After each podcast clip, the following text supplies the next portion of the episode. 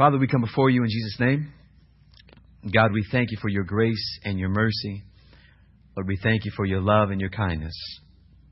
We pray, God, that as your word goes forth this morning, that you would be glorified, that you would be praised and lifted up, that our hearts and minds would be enlightened and understand or being able to understand your truth.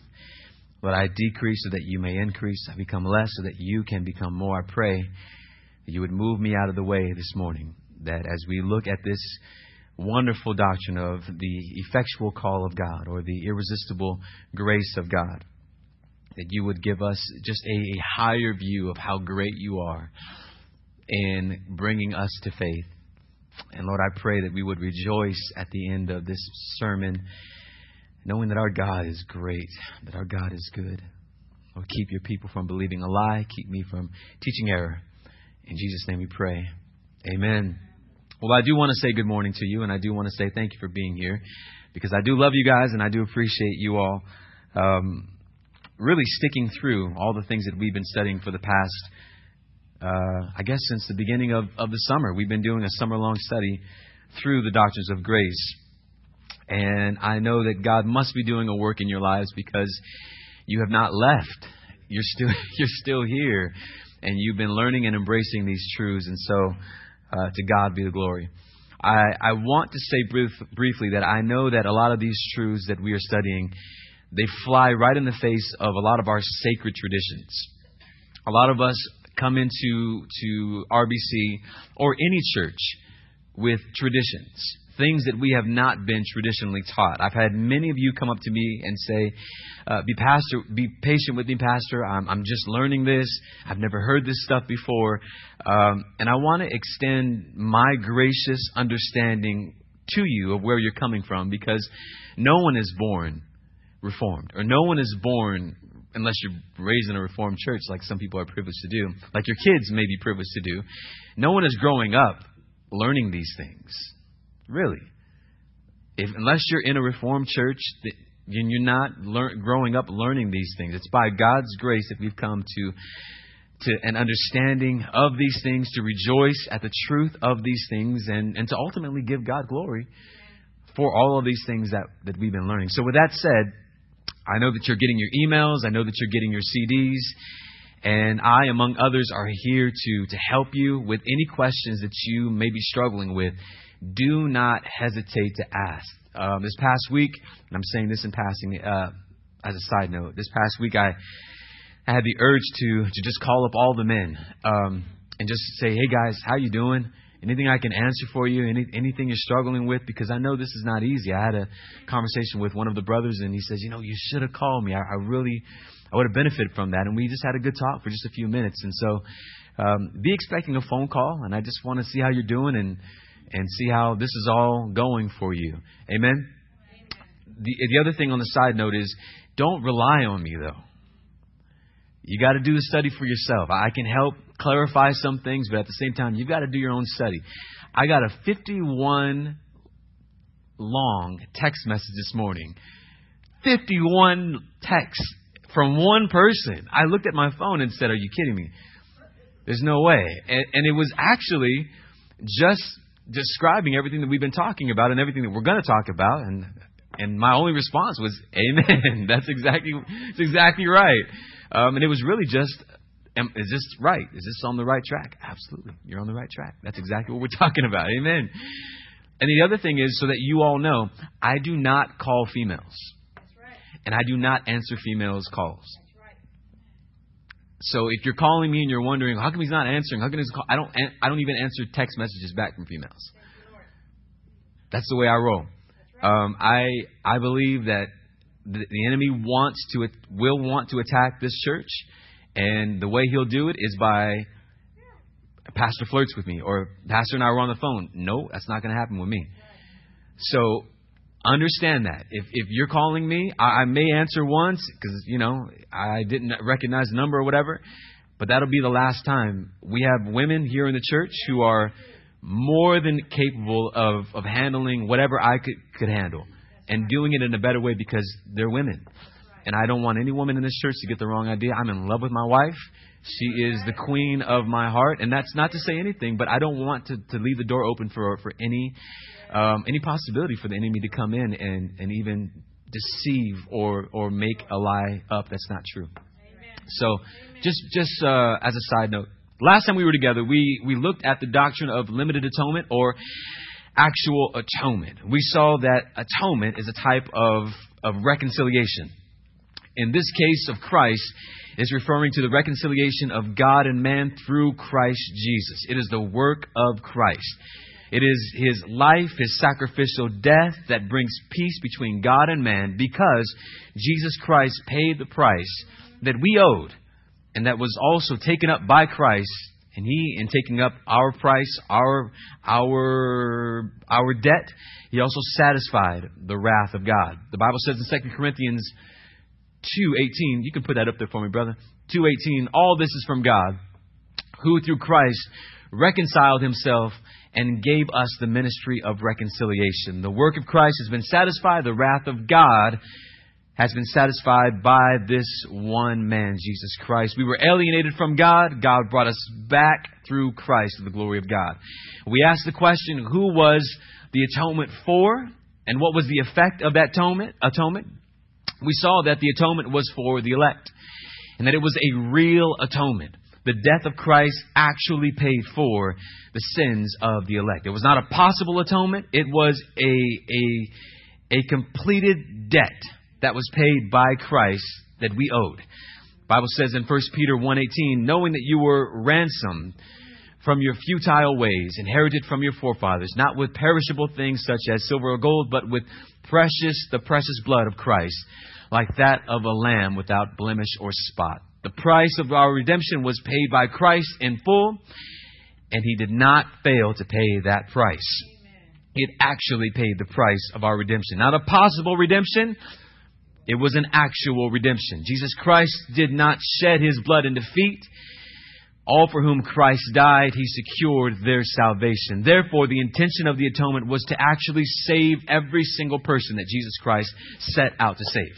And in that intention, Jesus Christ did not fail. Amen? He saved every single person he intended to save. Every single person. He did not make it possible or make them make us savable. He saves us. He did not offer up a potential salvation, a hypothetical redemption. It was actual. Amen? We do not become co saviors based upon what we do or don't do. Christ finished the deal. Amen? Amen? So, as we saw in the previous lesson, the payment was made for the elect. Now, let me move forward. I want to talk to you today about the I in the acrostic of TULIP. We are almost done. We've got one more letter. And I pray that you've been learning and growing as we've been going through this wonderful TULIP. My, my favorite, I call him my grandfather. My grandfather, uh, R.C. Sproul, says that Arminians also have a, a flower. It's called the daisy. He loves me, he loves me not. He loves me, he loves me not. For us, it is the tulip. I thought that was funny. Sorry. I guess you have to understand the doctrine to get it. Anyways, this doctrine is often challenged because it gives the impression that God saves people against their wills. It is called irresistible grace or God's effectual call. And I've had I've heard many people in debates especially say that God essentially drags people kicking and screaming into the kingdom of God, pulling them into a direction that they don't want to go. They don't want God. This is not what God does in salvation. No one comes to God who does not want to come to God. But how do they initially come to God? How were you saved? We're going to ask five questions, or at least five headings today. Some of you may have an idea of how you were saved. At the heart of this doctrine of irresistible grace lies the question how were you saved? Or how is it that anyone is saved? If we are dead in sin, how is it possible that anyone comes to faith in Christ? As we are in John chapter 1, let's go there. Let's actually stand very briefly for the reading of God's Word. It's only two verses. You can bear it. And I'm actually going to start in verse number 9, and I'll read to verse 13. John chapter 1, verse 9. The true light, which gives light to everyone, was coming into the world. He was in the world, and the world was made through him, yet the world did not know him. He came to his own, and his own people did not receive him. But to all who receive him, here we are, who believed in his name, he gave the right to become children of God, who were born not of blood, nor of the will of the flesh, nor of the will of man, but of God. You may be seated. God had a blessing to the reading of his word. This text, it speaks about a number of the, the doctrines that you and I have been going through. It speaks of total depravity of man. It speaks of sovereign election. And it also speaks of sovereign regeneration. Verse 12 says, But to all who did receive him, who believed in his name, he gave the right to become children of God. Now listen, this is the free offer of the gospel that is preached to the world, and we'll get to that later on in this service. But the question is, for those who are hearing this message, how did they hear? How did they come to believe on the name of Christ and be saved? How is it that those who received Christ as Lord and Savior came to receive Christ as Lord and Savior? Verse 13 will give us the answer. The question, how did they come? Verse 13, who were born not of who were born naturally, not of blood, nor of the will of the flesh, nor of the will of man, but of God. John is not speaking about physical birth here. John here is speaking about a spiritual birth. So, physically, he's not talking about how is someone spiritually born again? How is someone regenerated? To be saved or to be regenerated is to receive a new disposition. So, how does someone receive that new disposition? How does someone receive a new heart, a new mind, new affections, new will, new nature? The Bible says in 2 Corinthians 5:17, if anyone is in Christ, he's a new creation. The old is gone, the new has come. And as John describes the new birth, he does so with three negatives and then one positive. He says, not, nor, and nor. And then describes the positive. Like this. As we said before, we should praise God for all the buts. But let's go on. There are three negatives. Here they are. Three ways in which you were not saved. Not of blood. Number one should be up there. When John says not of blood, he's speaking not about your physical, not about your, your, your, your family lineage. It doesn't matter who your father was. It doesn't matter if your daddy was a preacher. That doesn't make you saved. It doesn't matter if your grandfather was a preacher. That doesn't make you saved. It doesn't matter if you had missionaries down your family lineage. It does not matter. That cannot save you. You are saved not because of your parents' house that you grew up in. My family, all four of us, were raised in a, in a Christian home. And by the grace of God, He's called us. But that's not the same case for every single Christian home. It's not because of your, your physical descent. That cannot save you. Number two, nor of the will of the flesh. This is referring to your human efforts. You are not saved by putting your shoulder to the plow and pulling up your spiritual bootstraps in order to save yourself. This is not the will of the flesh. Your efforts will never be good enough to save yourself. And number three, not because of the will of man either. So, effort and then also just your own will. Because your wills are enslaved to sin. Man's will is spiritually dead and enslaved to Satan. It's in, it's in bondage. There is nothing that you can do to naturally want God, not of your own natural will. Everything in your will resists God. Again, thank God for verse 13 because the truth of the gospel hinges on verse 13. Verse 13 starts with this, but of God. Again, thank God for the buts that we see in the Bible because they always are following a negative that leads us to a positive in God. This is the positive. But of God means that you were born again according to the sovereign will of God. Nothing in yourself, everything of God, not based upon any good thing that God could foresee in you. No, it was simply God's sovereign choice. It is these who are born of God. And it has everything to do with God. This brings up a good theological point of two words that I brought up to Ruthie a long time ago that I said we would talk about, but we're here. Monergism and synergism. Monergistic regeneration. Mono meaning one and work. It refers to an agent. One agent at work in the process of salvation. The one agent during or at work in the process of salvation is God. There is also what's known as synergistic regeneration. This means two people coming together, two agents coming together. Both agents are, are working together in order for salvation to be possible. Who are those two agents? God and you. I've heard it said that there are two votes. God casts a vote and you cast a vote. And you both have to be in agreement in order for the vote to be victorious. I've also heard it said, God votes for you, the devil votes against you, and you have the deciding vote of who's going to win. This is not what Scripture teaches. Salvation is not up to you. This is a synergistic view of salvation. The Bible says, again, as we look at the verse, not of the flesh, or not of blood, not of the flesh, not of the will of the flesh or of the will of man, but of God. He's speaking about one person. There's a sound in this passage like God is wringing his hands, hoping that you will accept him. Does it sound like in this passage that God is, is, is praying and just banging on the door and hoping that you'll just open up because He really wants you to cooperate with Him so that you can be saved? Instead, it sounds more like God is kicking the door down and saying, You're going to be saved. Nothing of yourself, everything of God, and God says, and I get the glory. When you were born physically, what part did you play in that act? Were you allowed the opportunity? I wish I so some of you wish you did were. Were you allowed the opportunity to pick your parents?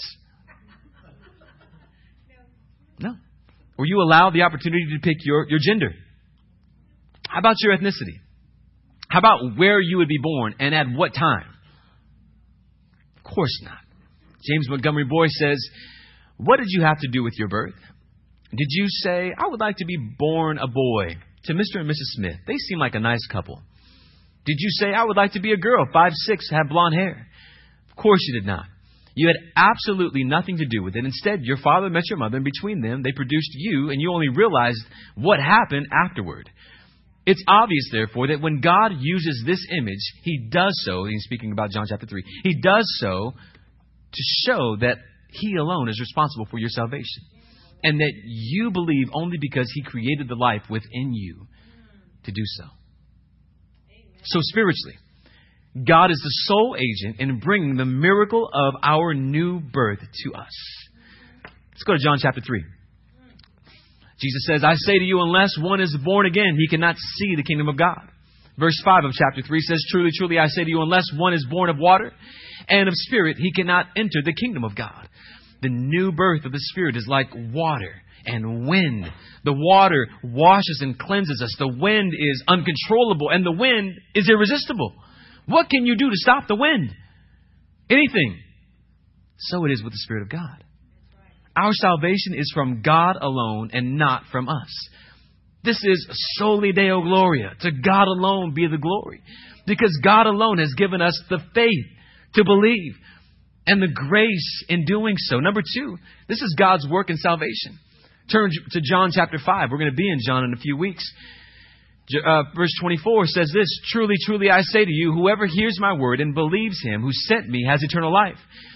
Listen, he does not come into judgment, but he's passed from death to life. This is the heart of the gospel. What does God do in the, our, in the work of salvation? God, He takes sinners who were dead and brings them to life. We are enabled to believe in Jesus Christ because we were born again. He made us alive. But listen, we are not believing and then we're born again. My wife brought this up to me a long time ago and it, it freaked me out. We are born again and then we believe. We are given a new heart so that then we can believe. You don't believe and then you have a new heart. Instead, you are given a new heart and then you can believe. We cannot believe and then because of our belief, we're born again. Instead, we're born again. God changes our heart so that we can believe, so that we can receive. We must, we must be given a new heart, a new mind, and then we can believe. Here's an example. What did Lazarus do first? Come out, or was he brought back to life? Did Lazarus come out of the tomb first, and then was he brought to life, or did he come to life and then he was brought out of the tomb? So it is with us. We are brought to life and then we come to Christ. Dead men cannot hear. It is only those who are made alive that have the ability to hear. And it is the greatest miracle when someone believes on the Lord Jesus Christ. Can you imagine? The greatest miracle. Jesus said, You will do greater things than these. One of the things that we should never ever take for granted is seeing someone come to faith in Christ. Is, is a brother who's sitting over there on the side who asked just a few weeks ago, What is the gospel? And if you were here on that night, and I just explained to him, and now he's still here. I don't know why, but he's sitting over there. Maybe God has changed his life. Maybe God has changed his heart, but he's, he's at every service. To God be the glory. We should rejoice when we see someone. What happened there? God took someone from death and brought them to life. It is the greatest miracle to see someone regenerated. When God raises people from the, de- from the dead, from the grave, and gives them faith to believe, it is a miraculous moment. I've been speaking to a friend that John and Lupi know who's going through a tough time right now. And we came up in ministry together. We were preaching together. We began really our salvation together. And I've been sharing the gospel with him for the past few weeks. And just the other day, as I was talking to him, I was telling my wife, he called and we talked for about two and a half hours. And he said, I prayed something that I've never prayed before. And, and if you know this friend of mine, he's headstrong. He's a person that likes to be in control. He's a person that if he's not in control and doesn't know what's going to be the next step, he is losing his mind. And he's in that place right now. And he says to me, I prayed something that I've never prayed before, and I couldn't even believe that it was coming out of my mouth. He prayed this God, give me the desire to want you. Give me a new heart, he said. Change me because I can't change myself. And if you know Tim, Tim don't talk like that. And he says, I don't even know how that was coming out of my mouth. And I stopped and I said, Tim, there's hope for you yet. He says, Is this all the stuff you've been telling me? Yes. God is changing your heart. I said to Tim, and you got to understand, you can't pray that unless God is doing something in you. I've never prayed that before. I don't even know. How to, I thought it was always up to me. I thought it was up to me. He said this. I thought it was up to me to just man up. But I'm realizing I, everything that I do, I fail, and I can't do it on my own. And I was just like, yes, man. I was rejoicing, and I was rejoicing at his pain because God is changing his heart. I was, I was laughing. I was telling my wife I was actually laughing at him and saying, listen, man, I don't mean to laugh, but God's at work in your life. And He's stripping everything that is not of Him, that is of you, away from you. So that all you're left with is you on your face before God. Here I am. I am but a man. I can do no, I can do no other. John, uh, Martin Luther says, how did he pray something like that? The Spirit of God is, is drawing this man near. I've been ministering for the past four weeks to him, every week talking for at least two hours on the phone. That's why I was late to the Young and Reform class that, that night, because I was on the phone with this man, just ministering the gospel to him. And here it is. Four weeks later, God is moving in his heart. Uh, I'm, I'm excited. I'm excited. The Bible says in the book of Colossians, this is Him. When you were dead in your trespass and sin and the uncircumcision of your flesh, God made you alive together with, having forgiven us all our trespasses by canceling the, the record of debt that stood against us with its legal demands. This is what happens when we come to Christ. We are resurrected from spiritual death to spiritual life. And he admitted to me, I, I, I, don't even think I actually was ever saved. No one ever has ever shared the gospel with me like you have. He said, I knew church. I knew the, the games of church. I knew how to play the game. I knew all the rules, but I don't think I was ever truly a believer. Yes, yes, yes. Wow. The Bible says in Acts 11:18, God granted the, to the Gentiles repentance that leads to life. Who granted it? God. God granted repentance. The Bible says in Ephesians 2 8, By grace you've been saved through faith. It's not of yourself. It is the gift of God. What's the gift of God? Grace and faith. Faith and grace both are a gift from God. God gives the gift of faith, God gives the gift of grace, then you can believe and be saved. Philippians 1:29 says that we've been granted to believe. Hebrews 12:2 says that Jesus Christ is the author and the finisher of our faith. He not only begins the faith, he also finishes the faith. He who began the good work in you will complete it in the day of Christ Jesus. This birth is done by God. He raises us to life. He draws us. The Bible says in John chapter 6 verse 37, all that the Father gives me will come to me. Come to me. Draw. Come to me. Whoever comes to me, I will never cast out. Bible says in verse 44, and this is where we're going to get the draw. No one comes to me unless the Father draws him, and I will raise him up on the last day. This is the drawing power of God. What does God do in this work of salvation? He draws you to Himself. By God the Holy Spirit, bringing those who are chosen by Christ to Himself. The word draw means more than attract. It means more than urge or to woo someone. It means literally this, and don't get confused and don't think I'm, I'm speaking double talk. It means to drag someone by force. The word is used to describe hauling bricks or towing a heavy load. We see this in different places. We see in Acts chapter 16 verse 19. When the owners saw that there were, their, their hope of gain was gone, they seized Paul. And then what did they do? And Silas. And they dragged, same word, draw, dragged, same word, into the marketplace before the rulers. They literally went to Paul and drug him out.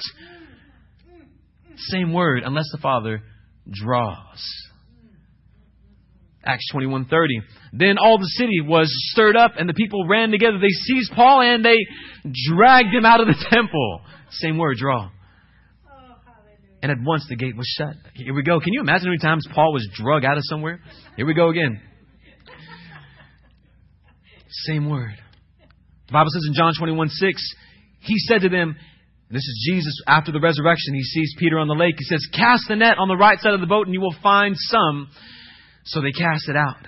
And now they were unable to haul it in. Haul is to pull it in because of the quantity of fish. John goes on to say that there was 153 fish. Peter pulled that heavy load ashore. And unless the Father draws you and pulls you, you can't come. God must overcome our resistance to the gospel. And at the same time, as He's drawing, He gives us a new heart so that we come. He draw, He gives you a new heart and draws you out, and you come. We're not drawn kicking and screaming, though. We are drawn in accordance with our wills because our wills have been changed. Can we resist God? The doctrine of irresistible grace does not mean that the influence of the Holy Spirit cannot be resisted. Yes, you can resist God. But it does, it does mean this that when the Holy Spirit calls you, He will overcome your resistance and make His call irresistible. Meaning this when He wants you, you're coming. You can resist, but He will overcome your resistance. And just think about, we all were resisting. We all said no, no, no, no, no until he said yes. You want me, don't you? And then you go, yeah, I do. That's weird. I do want you. You ever see like, on Looney Tunes where they go no and they say yes, no, yes, and then they go yes, and the person goes no, no, and they, they like agree and do what that. Okay, anyways, I watch too many commercials. People resist God all the time. Acts seven fifty one, Stephen rebukes the Jewish leaders for resisting the Holy Spirit. Ephesians 4:30 Paul speaks about grieving and quenching the Holy Spirit and in fact the whole Old Testament history of the Jewish people is about resisting the commands of God. However, listen to this now. This is where the sovereignty of God comes in. God allows the resistance. You're resisting because God allows it. So God is still in control because He's allowing you to resist. Okay, you're going to be disobedient? I'm going to let you be disobedient though. Because at any time, because I'm sovereign, I can stop it any time I want to. God is sovereign even in allowing disobedience. It was the sovereignty of God that allowed rebellion. It was the fact that God is in control that they were able to be out of control. God allows it. But God also overcomes it when He chooses. The doctrine of irresistible grace means that God is sovereign and He can conquer all of our resistance and even the resistance of our own will. The Bible says, Daniel 4:35, He does according to His will. In the host of heaven and among the inhabitants of the earth, no one can stop or stay His hand. Psalms 115 says, Our God is in the heavens. He does all that He pleases. Simply put, when God wills to do something, even our wills can't stop Him. And, and I used to hear preachers all the time when I was growing up say, He won't violate your will. He's not going to do that. God is going to let you. And, and I remember thinking, there's one thing that God can't do. There's one thing God can't do. And I used to think, man, that just doesn't even, I wasn't even saved yet, sis. And I was thinking, that don't set right with me. There's not one thing besides lie or do evil that my God can't do. Job said, I know that you can do all things and that no purpose of yours can be thwarted. When God sets out to accomplish something, it is accomplished. John Piper, my wife's dad, says, Irresistible grace does not drag the unwilling into the kingdom, it makes the unwilling willing. Only Piper can say things like this. It does not work the constraint from the outside like hooks and chains. It works with power from the inside like new thirst and hunger and compelling desire. God breaks through spiritual blindness of dead men and he gives them the ability to see, gives them the ability to hear. God does this. It is the work of God the Holy Spirit drawing people. I love what uh, Steve Lawson said. He's not just tickling your ear. He's not just massaging your heart. He's not just giving you an attraction. He is powerfully, supernaturally, sovereignly, graciously, and irresistibly drawing those out of the world whose hearts have been married to the lust of the flesh and drawing them into a relationship with Jesus Christ. He calls. And the elect of God answer. Verse or number 4. John chapter 10, let's look at that. John 10:2 says, "But he, Jesus, who enters the doors in the shepherd uh, is the shepherd of the sheep. To him the gatekeeper opens. The sheep hear his voice, and, the, and he calls his own sheep by name and leads them out. When he has brought out all his own, he goes, for he goes before them, and the sheep follow him, for they know his voice. The shepherd calls, and he's calling the called. This is the powerful call of the shepherd. The sheep, he calls, and the sheep he knows by name. The sheep, as they're grazing, they lift up their head. My shepherd is calling me. And he's calling me by name. The sheep who is who are mixed in with other sheep. He calls Ruthie, Jean, and they lift up their head. My shepherd is calling me by name. And they beckon to that call. They are drawn to the voice of their shepherd. They are drawn because he knows my name and I know his name and he's calling me to himself. It is the powerful call of God. You've heard that call. That's the call that you've responded to. It's the call that you've beckoned to because He's called your name. And by grace, He's given you ears to hear and eyes to see and a heart to believe. And you recognize that you were in your sin, broken in your sin, and you've repented and you've placed your faith in Christ. How? Because the shepherd called your name. Amen. And because he called you by name, gave you the grace to come to him. If you remember, Romans 8:29 says, "For those whom he foreknew, he also predestined to be conformed to the image of his son, in order that they may be, might be the firstborn or firstborn among many brothers. Among those whom he also predestined, he also called. And those whom he called, he also justified. And those whom he justified, he also glorified. Those whom he began with in eternity past are those who he glorifies and concludes with in eternity future. He called them. There are no dropouts when God calls. There are no failures when God calls. He calls and they come. If you look forward to, to John chapter 10 verse 5, he says, And a stranger they will not follow. They flee from the stranger. For they do not know the voice of the stranger. They will not follow the voice of a Joseph Smith. They will not follow the voice of a Robert Taze Russell. They will not follow the voice of the Pope. They will not follow a false prophet or a wolf in sheep's clothing. They will not, they will not, they will not. I heard a story of a man who was standing near a shepherd, and the shepherd would call his sheep and they would come. He said, Let me put on your clothes and let me do what you do. He put on the man's clothes, the shepherd's clothes, and he began to call out to the sheep to go in a certain direction. They would not even respond. They kept going about their business. But the man who was not even wearing the clothes that he was wearing called out and the sheep began to move because they knew the voice of their shepherd. A.W. Pink says, Let the man of the world hear two preachers, one giving out the truth and the other giving error. He can discern no difference between them, but it is far different for a child of God. He may be but a babe in Christ, unskilled in theological controversies, controversies, but instinctively he will detect vital heresy as soon as he hears it. And, and why this is? Because he is indwelt by the Holy Spirit, and a stranger he will not follow you should be able to recognize as you're hearing these different preachers, that's not of God. That doesn't glorify God. That sounds like man centered theology. All my life, and I was telling probably my wife and whoever else will listen, I've grown up in some crazy churches, but how is it that in every church that I've been in, I've always been the anomaly? I've always been the person who was the outlier who says, this doesn't sound right. That's right.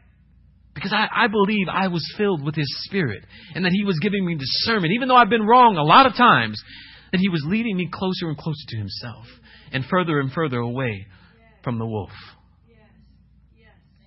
He calls, and we are the called. What a glorious truth it is to be called, the called. Romans 1 6 says, You were you are called to belong to Jesus Christ. To all those in Rome who are loved by God and called to be saints. 1 Corinthians 1 2 says, Paul called Paul's also called by the will of God to be an apostle of Christ Jesus and our brother Sosthenes to the church of God that is in Corinth, to those sanctified in Christ Jesus, called to be saints together with all those who are in every place call upon the name of our Lord Jesus Christ, both their Lord and ours. 1 Corinthians 1 9 says, God is faithful, by whom you were also called into the fellowship of his Son, Jesus Christ our Lord. Ephesians 4 4 says, There is one body and one spirit, and you are called in one hope of your calling. Amen. Amen. I, I don't know if you get that. And I've been saying this over and over again. How many sheep are in the sheepfold and he calls you by name? And you came. You're the called. You could walk around saying, God has called me by name. And, and again, when you hear these things, they should not fly. Listen to me. I've been in church for 35 years. I've been preaching the gospel for 16 years. More than, longer than a lot of you have been saved. And uh, more than many of you have been in church. And if this don't excite you, and I've been in it longer than you, I don't know what's wrong with you. You should be overjoyed. No, don't start clapping now. You should be overjoyed at the fact that you are the called, and we can look it up in Scripture in 2, 2 Timothy 1 9 says, Who has saved us and called us with a holy calling. Not according to our works, but according to his purpose and grace, which was given to us in Christ Jesus before the foundation of the world. If you've placed your faith in Christ alone and you trust that it is by grace, the grace of God that you live, the Spirit of God that you are able to live this Christian life, and that His Word is your guide to all truth, and that to God alone be the glory, you are the called. Amen. Amen. This is a wonderful truth. You should not fall asleep at this. This is the only reason why you're alive. This is the only reason why you're not out there getting wasted or losing your mind like you were because of the gospel of being called by God. Amen. Amen. Oh, let us never be tired again. Amen. This cannot just be religion for us. Right. This is the gospel that you go preach. Each member of the Trinity is at work in this process of saving sinners. Before the foundation of the world, the Father loved and chose those who would be saved. Romans 6 5 says, or 5 6 says, at the right time, when we, will, when we were still sinners, say that five times fast, we were still weak, utterly hopeless. Christ died for the ungodly. And Jesus died for his own. And he secured their salvation. But this was not the end of it. The Holy Spirit now works in the hearts of the elect and brings them to faith in Christ. This is the doctrine of irresistible grace or God's effectual call. If He calls, you come. The message of the gospel is preached. The call of salvation is extended to everyone to hear. Here's an example, and we'll close right now. We find Paul in Acts 17. You can turn there. Preaching the gospel to the people of Athens, a place of rampant idolatry and fornication. Paul starts to preach. Verse, seven, or verse 24 of 17. The God who made the world and everything in it, being the Lord of heaven and earth, does not live in temples made by men, nor does he serve idols of, or serve human hands, as though he needed anything, since he himself gives all, gives to all mankind life and everything, which is common grace. Verse 30, skip over. The times of ignorance God overlooked but now he commands all people everywhere to repent because he has fixed the day on which he will judge the world in righteousness by the man whom he has appointed, Jesus Christ. This is the gospel message that is inviting all people, no matter who they are, to come and drink freely from the water of life. This gospel promises salvation to all who repent. This is the gospel call. Now listen to me. It's the outward call extended to the crowd of dead people. As we have seen in the doctrine of total depravity, this call goes out, but we are unwilling and unable to respond to this call. No matter how hard the dead man tries to bring himself to life, he's not going to respond to the outward call, although the outward call is given. Amen. Now, this is where the power of the Holy Spirit comes in. Yes. Yes. The outward call goes, and in order to bring God's elect to himself, there must be an inward call. The outward call goes, and there was an inward call response that is enabled by God the Holy Spirit. When we hear the gospel, the Holy Spirit quickens us to life. Therefore, we hear the calling of our Good Shepherd, and we respond in repentance and faith by the grace of God. What does he say to the prophet in the Old Testament? Look at these dead bones. Who can make these dead bones come alive? Who was it that brought those dead bones to life? It was God. Can you imagine seeing a, valley of dry bones being brought to life? I would freak out and probably die on the spot. The Bible says in John 10 11, I am the good shepherd. The good shepherd lays down his life for the sheep. I am the good shepherd. I know my own, and my own know me. And go back to verse 3 yes. sheep hear his voice. Yes. And he calls his own sheep by name, and he leads them out. Amen. The gospel goes out, his sheep respond to his voice. Amen. Amen. We are the sheep. Yes. You are the sheep who were wandering, doing as dumb sheep do. And the good shepherd called your name. And you, Martina, Philip, Jojo, Matt, Maria, you lifted up your head in grace, by grace, to respond to the call of your shepherd who was leading you to himself. This is the special inward call. The Holy Spirit performs a work of grace within the sinner, which brings them to Christ. This is the inward call for the elect that enables the sinner to understand, believe, to see, and to hear, and to by grace respond in faith and repentance. As we turn back to Acts, we see that the gospel was preached to those people in Athens. But did everyone respond to the gospel? The message was delivered generally. Verse 33. So Paul went out from their midst. But some, not all, joined him. Why? Because they believed.